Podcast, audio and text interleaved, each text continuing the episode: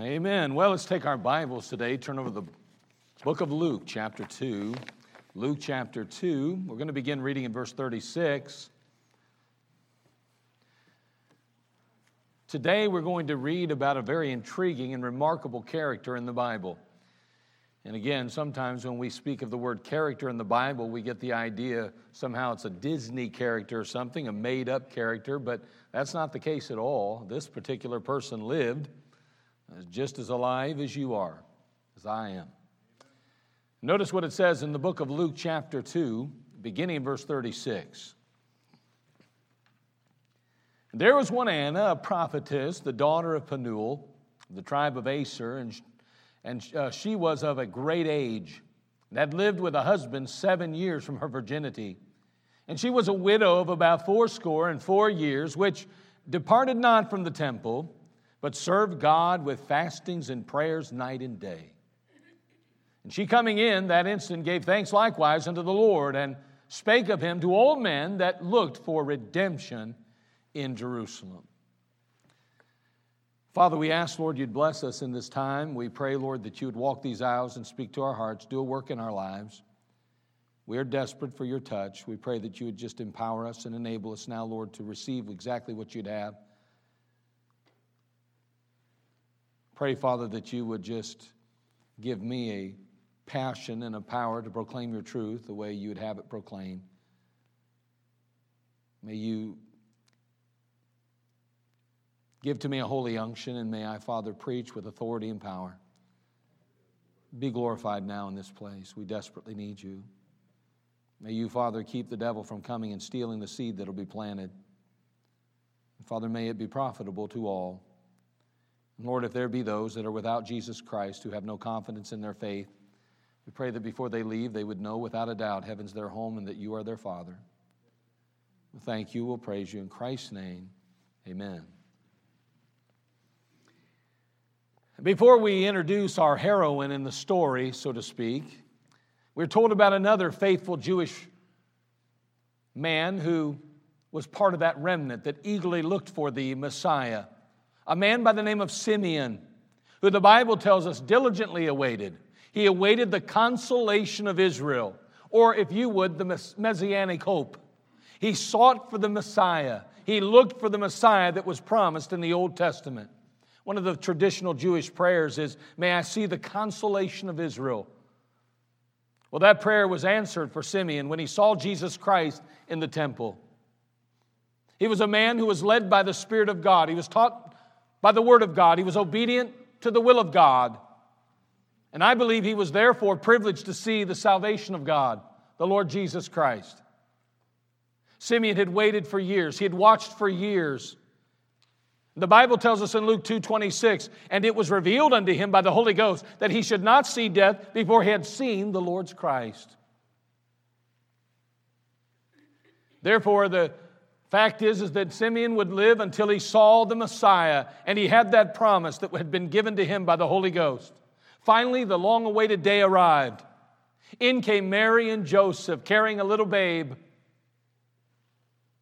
Simeon would take that babe up in his arms and he would literally gaze into the eyes and face of the Creator.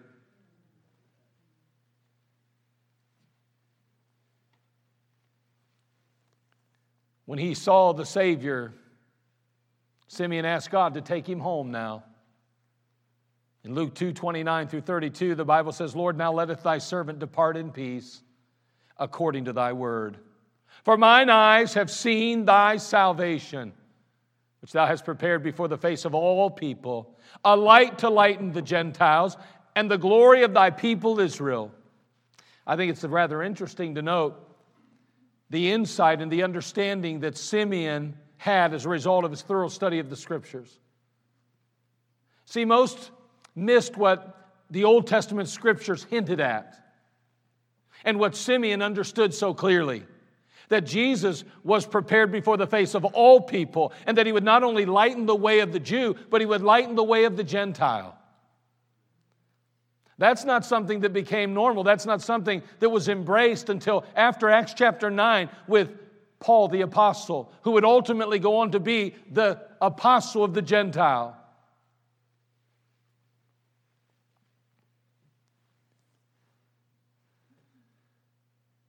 Then we come to Anna the heroine of our particular story. She was a member of the tribe of Asher. See, when the northern tribes were taken into captivity in 721 BC by Assyria, they assimilated into the culture. However, from our scripture, it appears that there were those Jews who continually and constantly preserved their tribal identities. She and her family said, Don't forget that you are Asher. Don't forget of what tribe you come from. And so we see that many did not forget those things. Also, Anna would appear to have been married in her teens. That was pretty common in those days, actually. But then would come early widowhood. See, the Bible says that she was of great age. It goes on to state that she was married for seven years before she became a widow. And then it says she was a widow of about 84 years. Now, one could conclude that she was 84 years of age, I guess. You can look at the scriptures and you could say, well, she's a widow that's 84 years old. However, I believe from what I can tell, and just again, this is my opinion, and I don't really know that it matters that awfully much, although everything matters in the Word of God. But in comparison to some things, I'm sure the age of Anna isn't probably the most important one. However, I believe that she was probably around 13 or 14 when she was married, seven years married, and then 84 years widowed. I mean, again, that's how I perceive the passage. And one of the reasons I believe that is that I think there's an interesting aspect here. She is spoken of as being of great age, and then we see the passage where she's 84 years. I think what we're trying to say is she's of great age, but she was 84 years widowed. Now, again, you don't have to agree with that, but that's kind of where I lie with it. But the fact is, is she was of great age. Can you imagine 105 years old, probably? Some have said that Simeon was probably over 110 years of age at this point. I don't know. I wasn't there. Were you?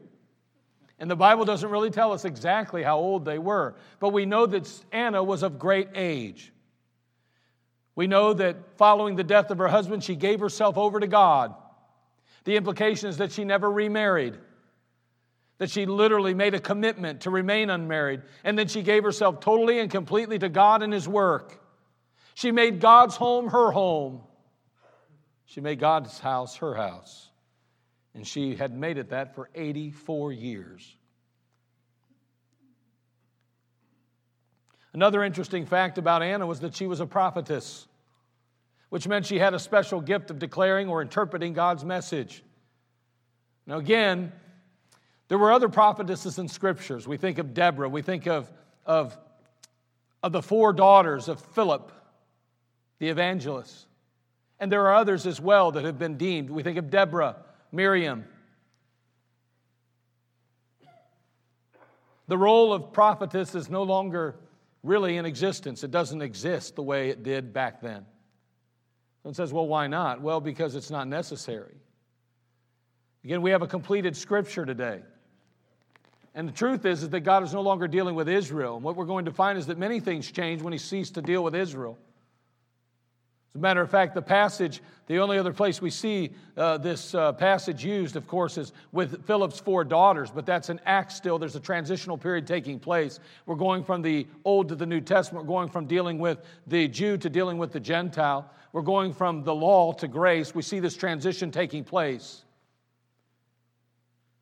Then all of a sudden, as the Word of God is completed, there's some things that do not, there's no longer listed or mentioned. They're not needed or necessary. Can I tell you, the next time you see the word prophetess, it's in Revelation when it's dealing with the woman that sits on the beast.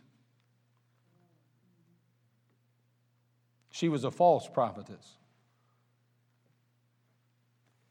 But we do not take away from Anna and her position and what God used her to do. There's no doubt that she studied the scriptures. There's no doubt that she was waiting for the Messiah. She found herself a niche somewhere near the temple courts where she served God.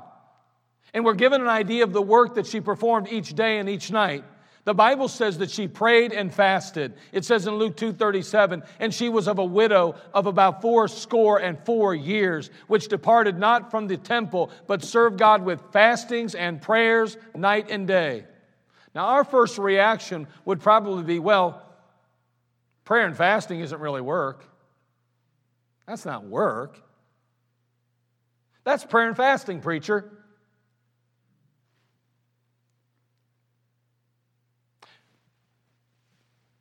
Few would consider prayer and fasting work today. And, and, and the question is why? Well, let me give you two reasons that I believe that we don't really probably view prayer and fasting as work today. I mean, I, if I came to you and said, Oh, by the way, I hired someone to simply pray and fast all night and all day, every day, and we're going to pay him $1,000 a week, you'd say, Huh? That's not work. I'm not maybe you wouldn't. But I think majority of people would be like, prayer and fasting, that's not work. Why? Well, why? Here, let me give you two reasons why I believe that's the case today. It's been neglected. And therefore, few realize how much discipline and dedication or work it demands. It is work to pray and fast, let me tell you. That's real work.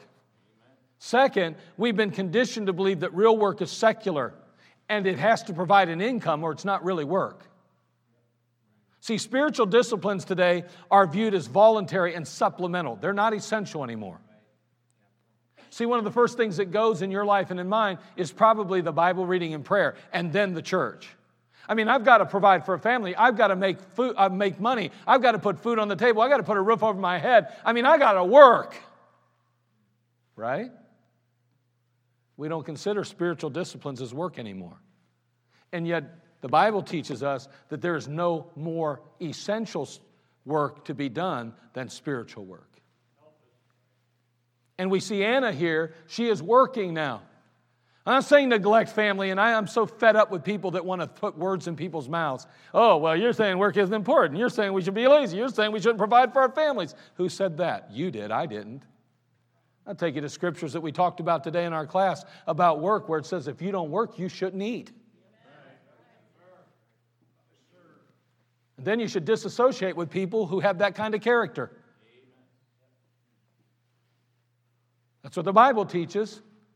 So I'm not saying don't work in that regard. I'm saying that we need to be careful that we don't dismiss spiritual disciplines today and we view them as anything less than work because I promise you something. If you'll pray and you'll study, the Bible says study is weariness to the flesh. It's nothing but real work. And can I tell you, Anna had character godly character, not just character to get up and go to a job and make a few bucks. She had character to get up, get in her Bible, read, study, and pray, and then she even fasted and sacrificed herself, her substance, so that she could reach the heaven and reach the throne of God. She came into the temple one day. She caught sight of old Simeon. Old, old Simeon, he comes in and he's got this man and woman beside him and he's got this baby in his arms. And she walks in and sees him and she thinks to herself, oh no, this is it. This is it. As he gazes into the face of God himself, his lights, his eyes are twinkling, and there's a glow about his face, and she says, It's happened! It's happened! The Messiah has come! It's had to be an exciting day. 84 years she waited. 84 years she watched. She knew in an instant that Simeon's quest was over and hers was about to begin. She began her new ministry by giving thanks unto God, the Bible tells us. In Luke 2:38, when she coming in that instant gave thanks likewise unto the Lord and spake of him to all them that looked for redemption in Jerusalem. How quickly we are to forget to thank him. I mean, she sees the Savior, and the very first thing she does upon seeing the Master, upon seeing God, the Creator of the universe, she begins to thank the Lord. She's very grateful and she praises. Can I tell you the day that you met Jesus Christ, you probably were thankful too. You probably praised the Lord. You probably said, Oh God, I can't tell you how much I thank you and I love you. But sadly enough, in our lives, if we're not careful, that quickly fades. Oh, we must remember to praise Him, to thank Him. She took her place then in the temple court and she began to witness to all who would listen concerning the good news the good news that the Messiah had come. Isn't that interesting that Anna, over 2,000 years ago, witnessed of the coming of the Messiah? It's sad that the Jewish people rejected one of their own, Jesus, and said, No, you're not our Messiah. Now, not, not that all Jewish people didn't, but the, the nation itself had rejected Christ. Can I tell you that we live in a world where many are rejecting him as well? But you and I have received him. We, like Anna, need to be a witness of his coming and his reality. Well, I mean, but he's just a baby, Anna. Oh, I know he's just a baby. He's just a baby. But he's the redemption in Israel. He's the one that was promised, she would say. He may be a newborn babe, but he was here. He may be a newborn babe, but he'll grow up. He may be a newborn babe, but one day he'll pay for the sin of the world. So, what are we to learn about this unusual and very special lady that each of us must recognize and embrace? Well, I'm going to give you three thoughts, okay? Number one, first of all, here's something about Anna that I believe is important for you and I today as a believer. Anna was committed. She was committed. She was committed to God, she was committed to the ministry. You know, she was just a young woman when she became a widow. More than likely, she had just turned 20, maybe 21 at the most. And here she was now without a husband. It's interesting also to realize that from what we can tell, there's no reason to believe that she had a child at all. So she was childless and she was without a husband now, and she was a widow. Here she was now. And she gave herself entirely to God and His work. I mean, there are plenty of reasons why she, you know, would have been wise to remarry, but Anna was an unusual person, and her decision was equally unusual. God had spoken to her heart, and she had chosen to remain single, to give herself wholly, completely to God and the work of the ministry. That wasn't easy.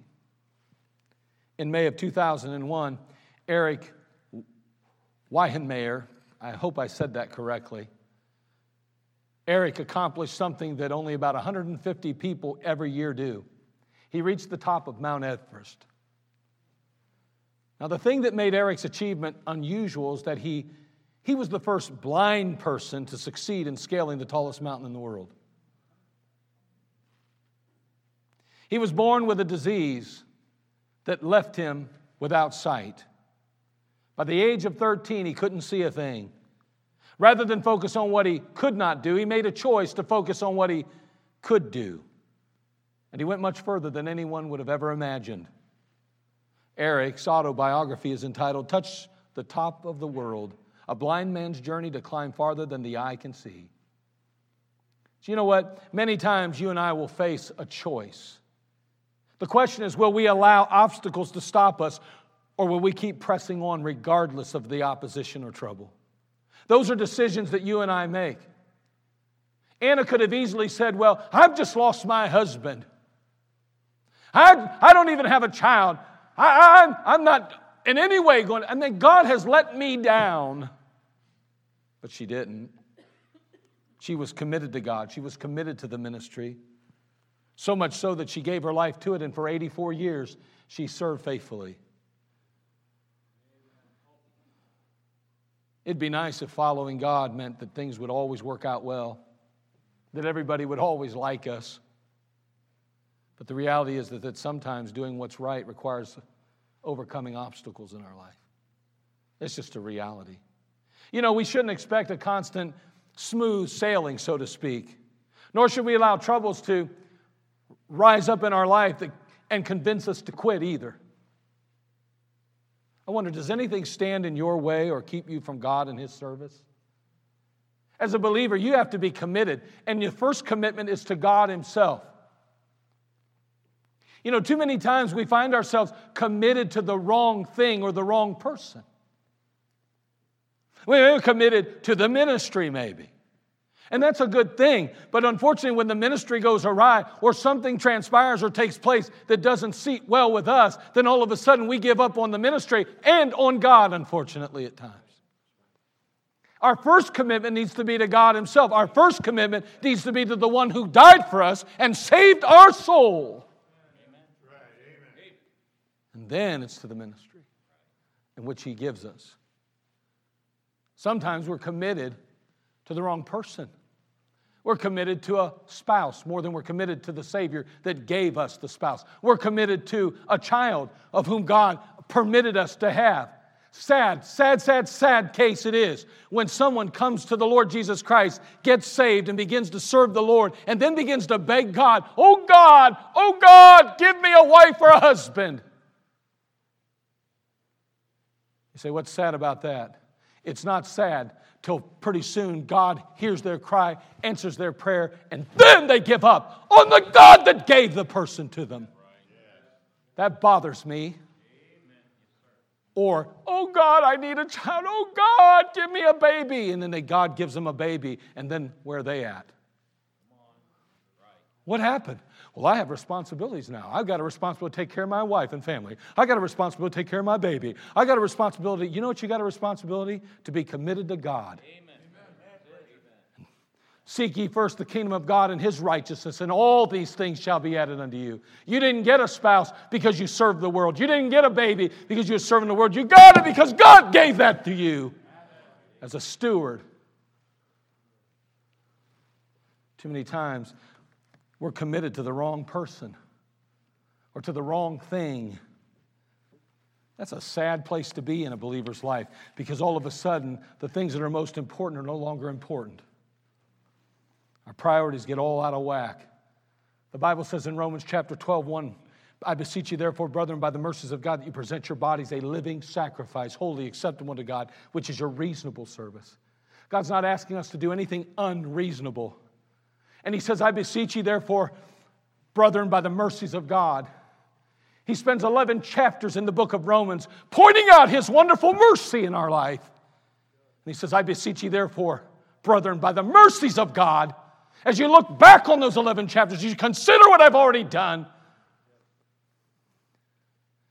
I now ask you to present yourselves a living sacrifice, wholly acceptable unto God. And it's your reasonable service. After all that I've done for you, after everything I've given you, can you imagine Anna? Here she is, just a young 13 or 14 year old girl. She marries, and in those days that was very common. It wasn't uncommon, it wasn't weird, it wasn't perverted, it was just the way it was. And now here she is with a husband. And her life is beginning, and she thinks to herself, I'm going to have everything that a wife should have. I'm going to have everything that a mom should have. I can't wait to see what God's going to do. And seven years later, no child and no husband. But you're to give yourself completely to me, he says.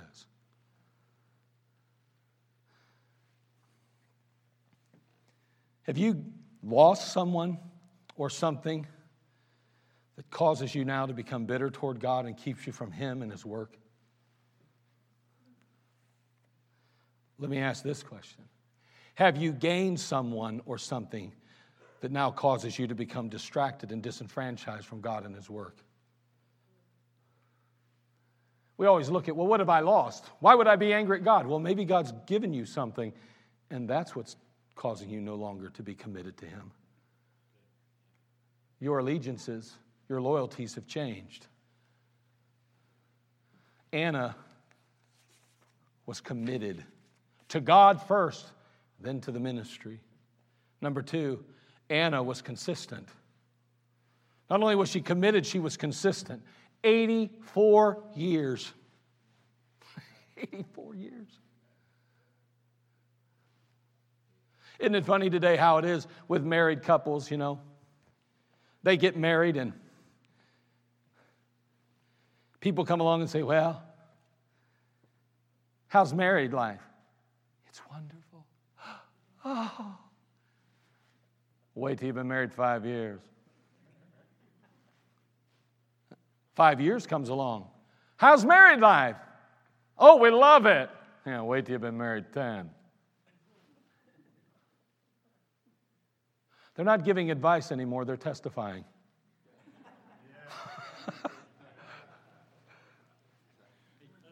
Man, consistency in the life of a married couple, consistency in the life of a Christian, how valuable, how important is that?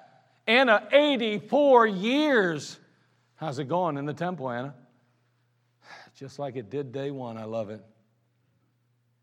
You say, How do you know that? Because there's no way God would have rewarded her the way He did if she wasn't a faithful servant, consistent.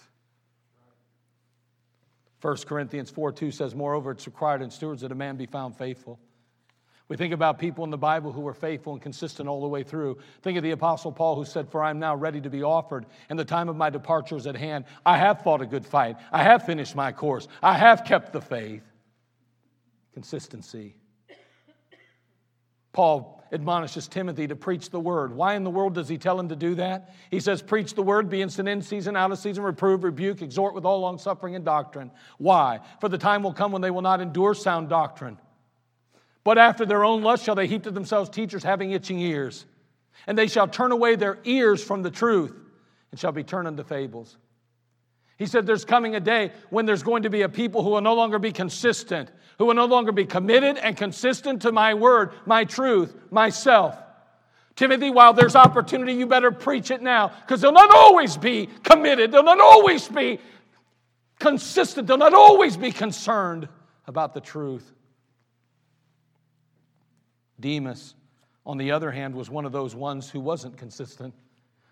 Paul the apostle writes in 2 Timothy 4:10 for Demas hath forsaken me having loved this present world. Man, he started off so strong.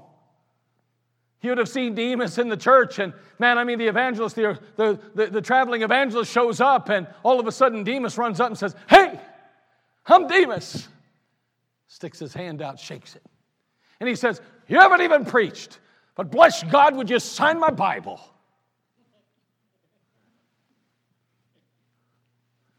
Man, I mean, he was on the front row. He was listening to the preaching. He was the preacher's right hand man. He was all in for Jesus Christ at the start. But time has a way of wearing on you. And if we don't keep our first love, we'll lose our past life.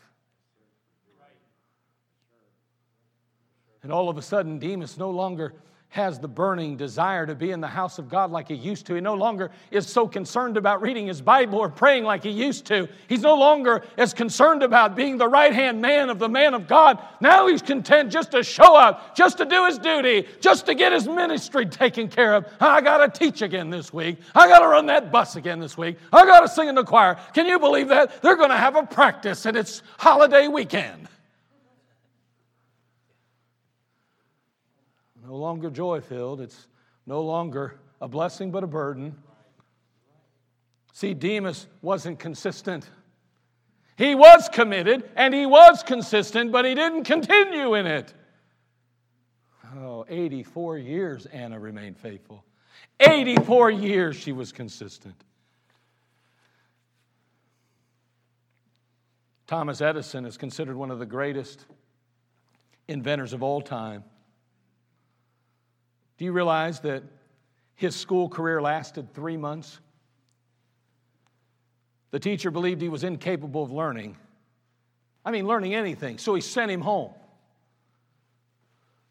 Some of you got children like that, and some of you have a husband like that.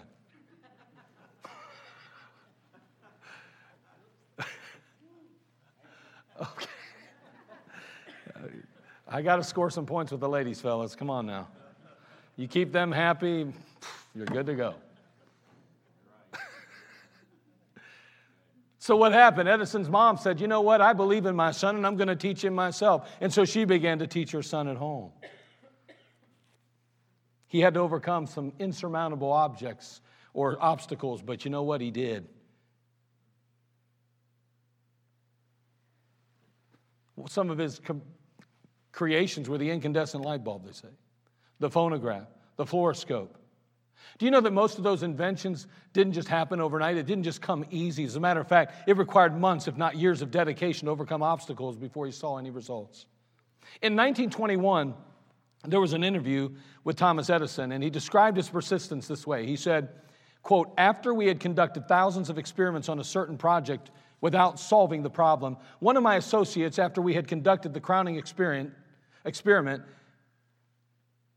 and it had proved a failure, expressed discouragement and disgust over our having failed to find out anything. I cheerily, he says, now that's how they talked, I cheerily assured him that we had learned something. For we had learned for a certainty that the thing couldn't be done that way and that we would have to try some other way. Wow.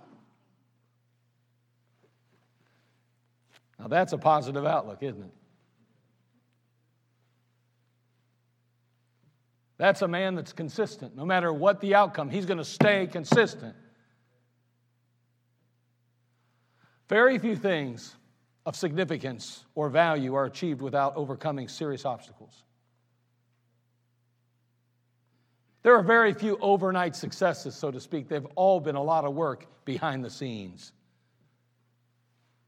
Anna was that person. She was consistent. You know, I am sure that there were fellows that came along that caught her eye.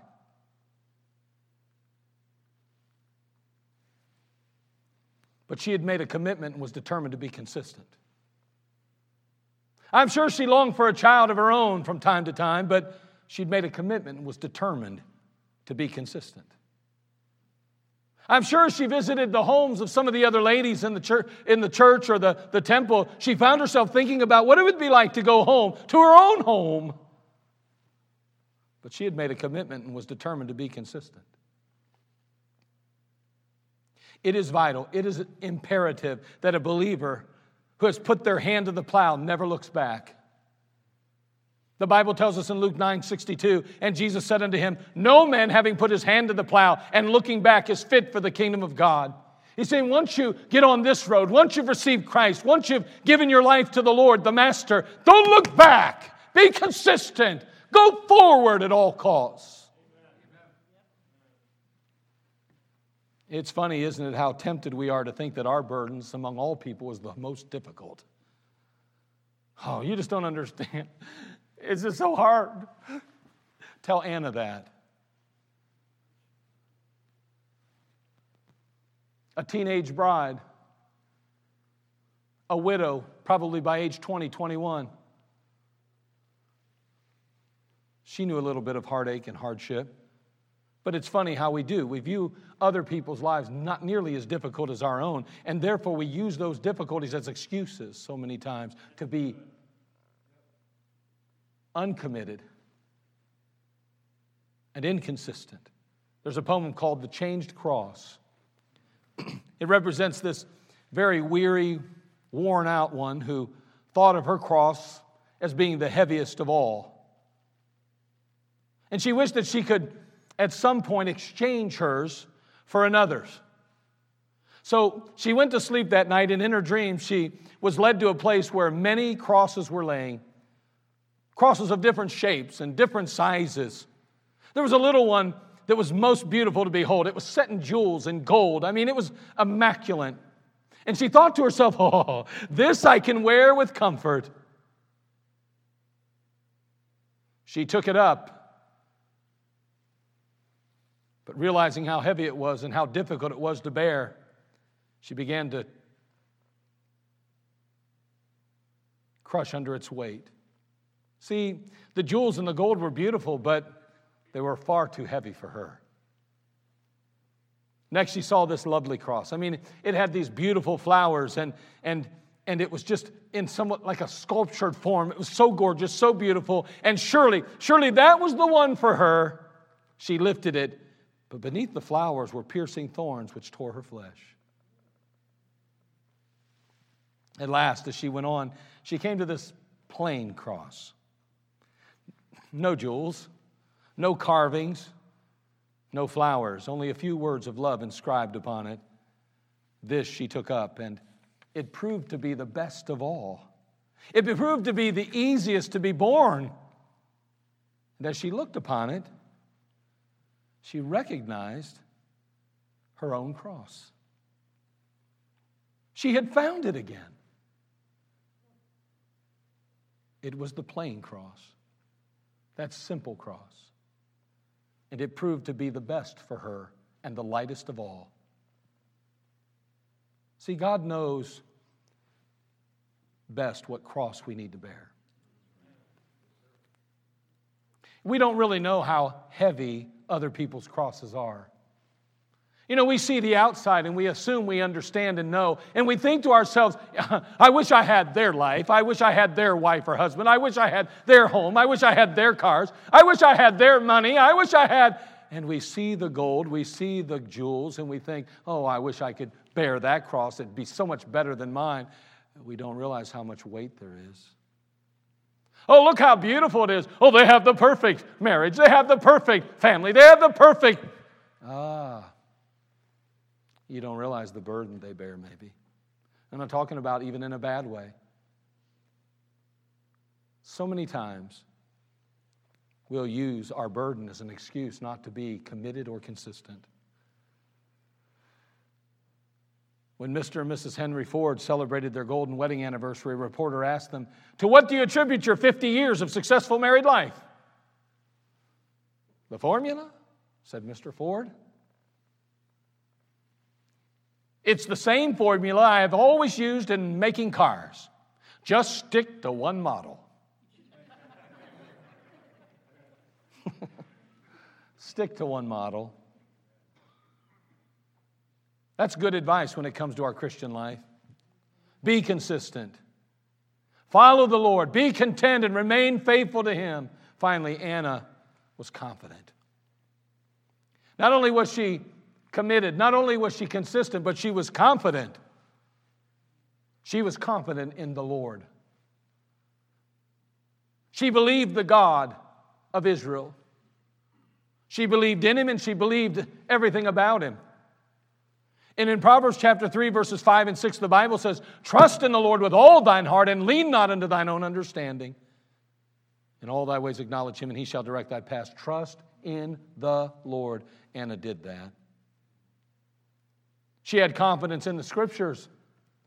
In Psalm 119, verse 160, the Bible says, Thy word is true from the beginning, and every one of thy righteous judgments endureth forever. She knew for 84 years with confidence, she believed without a doubt in her God. She believed in the scriptures that said the Messiah was coming.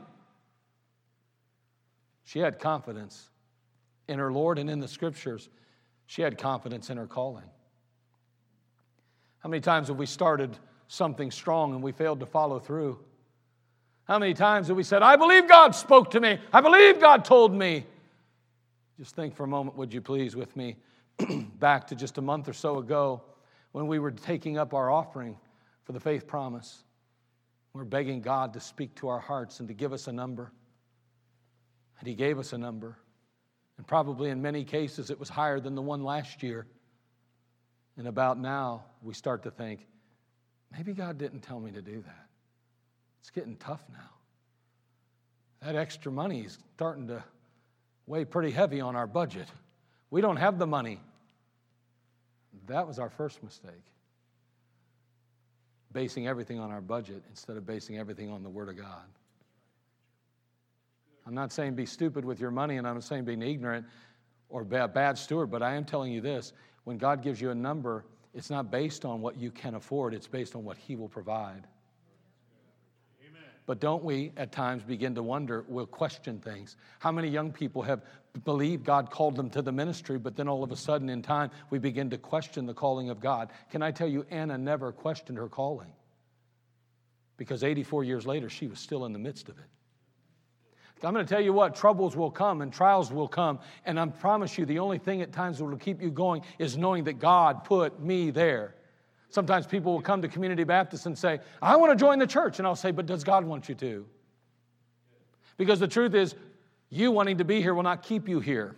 The only thing that will keep you is here is knowing that God puts you here because it's not going to be always a bed of roses, and everything from the pulpit will not always be exactly what you want to hear, and it's not always going to be smooth sailing. Someone's going to give you a crooked look, someone's going to smile a little bit off, someone's going to say something you don't like, and you're going to be tempted to, the devil's going to get in your ear and say, You better get out of here. They don't love you here, they don't appreciate you here. I'm going to tell you, you better know, you better know, you better know God called you here.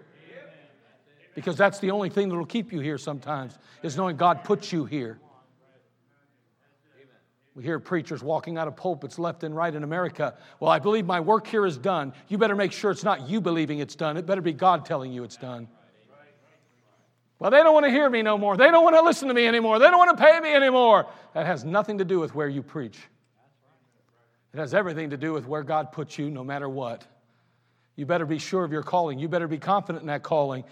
The steps of a good man are ordered by the Lord, and he delighteth in his way. Calling.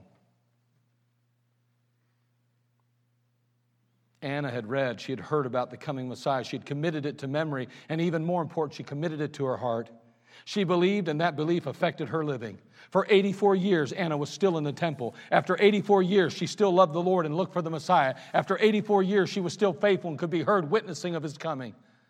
But we spend a lot of time doubting, fretting, and worrying about things today. In Philippians chapter 4, verse 6, the Bible says, Be careful for nothing, but in everything. By prayer and supplication with thanksgiving, let your requests be made known unto God. And the peace of God, which passes all understanding, shall keep your hearts and minds through Christ Jesus. If we spend less time, if we would spend less time worrying and more time working, we'd be amazed what could be accomplished. How confident are you that you've met the Master? I mean, I can only imagine Anna that day walking in on Simeon, and there she sees Simeon holding a babe. His eyes are lit up, his face is aglow as he peers into the face of a almighty God, the God, the creator of the universe. And she says, Wow, it was worth it all. 84 years seems like a dream now. I'm so glad I was consistent. I'm so glad I was committed. I'm so glad I never lost hope, but stayed confident in my Lord, in the scriptures, and my calling.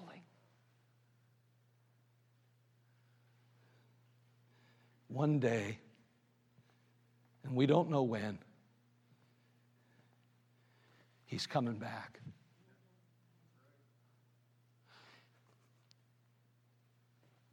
Or one day before he comes, we'll die and go to meet him. Will we be able to look him in the eye and say, I'm so glad, so glad I stayed committed, consistent, and confident? Or will we hang our head and regret the decisions we've made, the life we've lived, and the direction we've gone? Anna never regretted those 84 years in that temple because when she saw the face of Jesus, it was worth it all. Oh, I'm sure there were times that it wasn't easy. But in the end, she was grateful. Can I tell you, in our lives, it's not always easy to stay committed, consistent, and confident in our call. There'll be many people, many things, many circumstances that will try to convince us otherwise. But you'll never regret it when you see Him in the face, face to face. Do you know for sure if you died, you'd meet the Lord in the air? When you close your eyes, will you be in His presence? Do you know without a doubt heaven's your home? Do you have a relationship with Christ? Not that you know about Him, but that He knows you. Do you remember recognizing yourself as the sinner, a sinner before a holy, righteous God? Feeling as though you have no right to even look up to heaven, let alone be in His presence? And that conviction brought you to your knees, caused you to beg for mercy. Realizing that you had no hope but Him and His grace. You didn't deserve to be forgiven. You didn't deserve to become part of the family of God. You knew you didn't deserve to one day bask in heaven with Him or to call Him your Father. But you begged Him for His mercy and His forgiveness. And you cried out and called unto Him to be your Lord and Savior. You say, I, I don't know that I ever did that. Well, then you need to. Isn't it sad today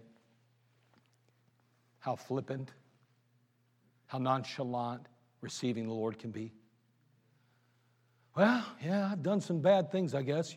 I get, yeah, you're right. I'm a sinner, I guess. Yeah, I mean, yeah, I'd have to admit, yeah, yeah, I've done some things probably that didn't please the Lord. Yeah, I'll, I'll accept Him, sure. Yeah, what, what, what? I just, I just need to ask Him for, for I just need to, oh, what, I got to pray and ask Him to save me? Oh, yeah, okay. Well, yeah.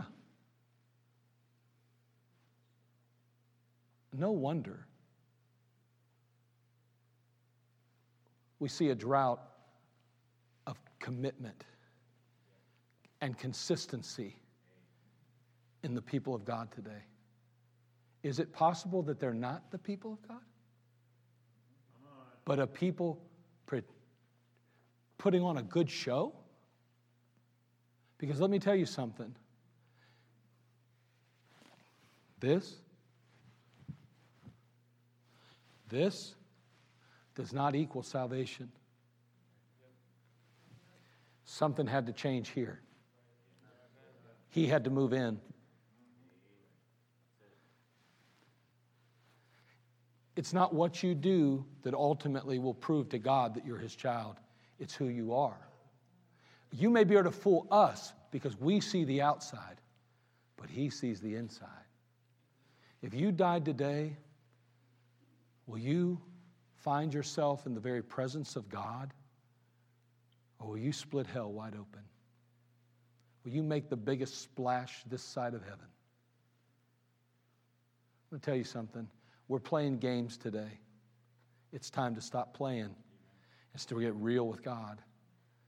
If you don't know Christ as your Savior, and there's never been a time or place when you can put your finger on accepting and acknowledging your guilt before Him and crying out for His mercy and forgiveness, if you don't know that He's your Savior and Lord, you better settle that today. The Bible says, But as many as received Him, to them gave He power to become the sons of God, even to them that believe on His name. He that hath the Son hath life, he that hath not the Son of God hath not life. Jesus said, I'm the resurrection and life. He that believeth in me, though he were dead, yet shall he live. For God did so love the world that he gave his only begotten Son, that whosoever believeth in him should not perish, but have everlasting life. Neither is there salvation in any other, for there's none other name under heaven given among men whereby we must be saved. It's time to stop depending on what you do and start depending on what he's already done.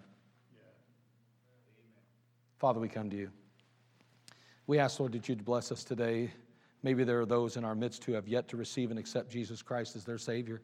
They don't know for sure if they died, they'd even go to heaven. As a matter of fact, now the Holy Spirit of God is convicting them of sin, and they're right now having doubts of things.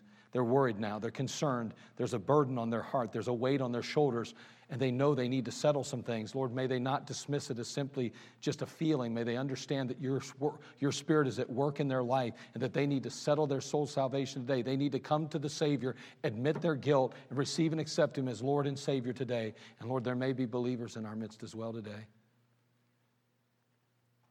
who have struggled with their commitment, who have struggled with some consistency, who have struggled with their calling. And Lord, they want to settle some things. They want to make sure when they are confronted with you face to face, when they see you face to face, that they can know that they were as committed and as consistent and as confident as they could possibly have been, that they've done what they could.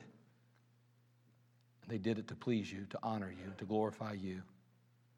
Father, help us now, Lord, as believers, not to play a game, but to truly be serious about our work and our relationship with you. Well, thank you in Christ's name. Amen. Let's all stand to our feet. Every head bowed, every eye closed.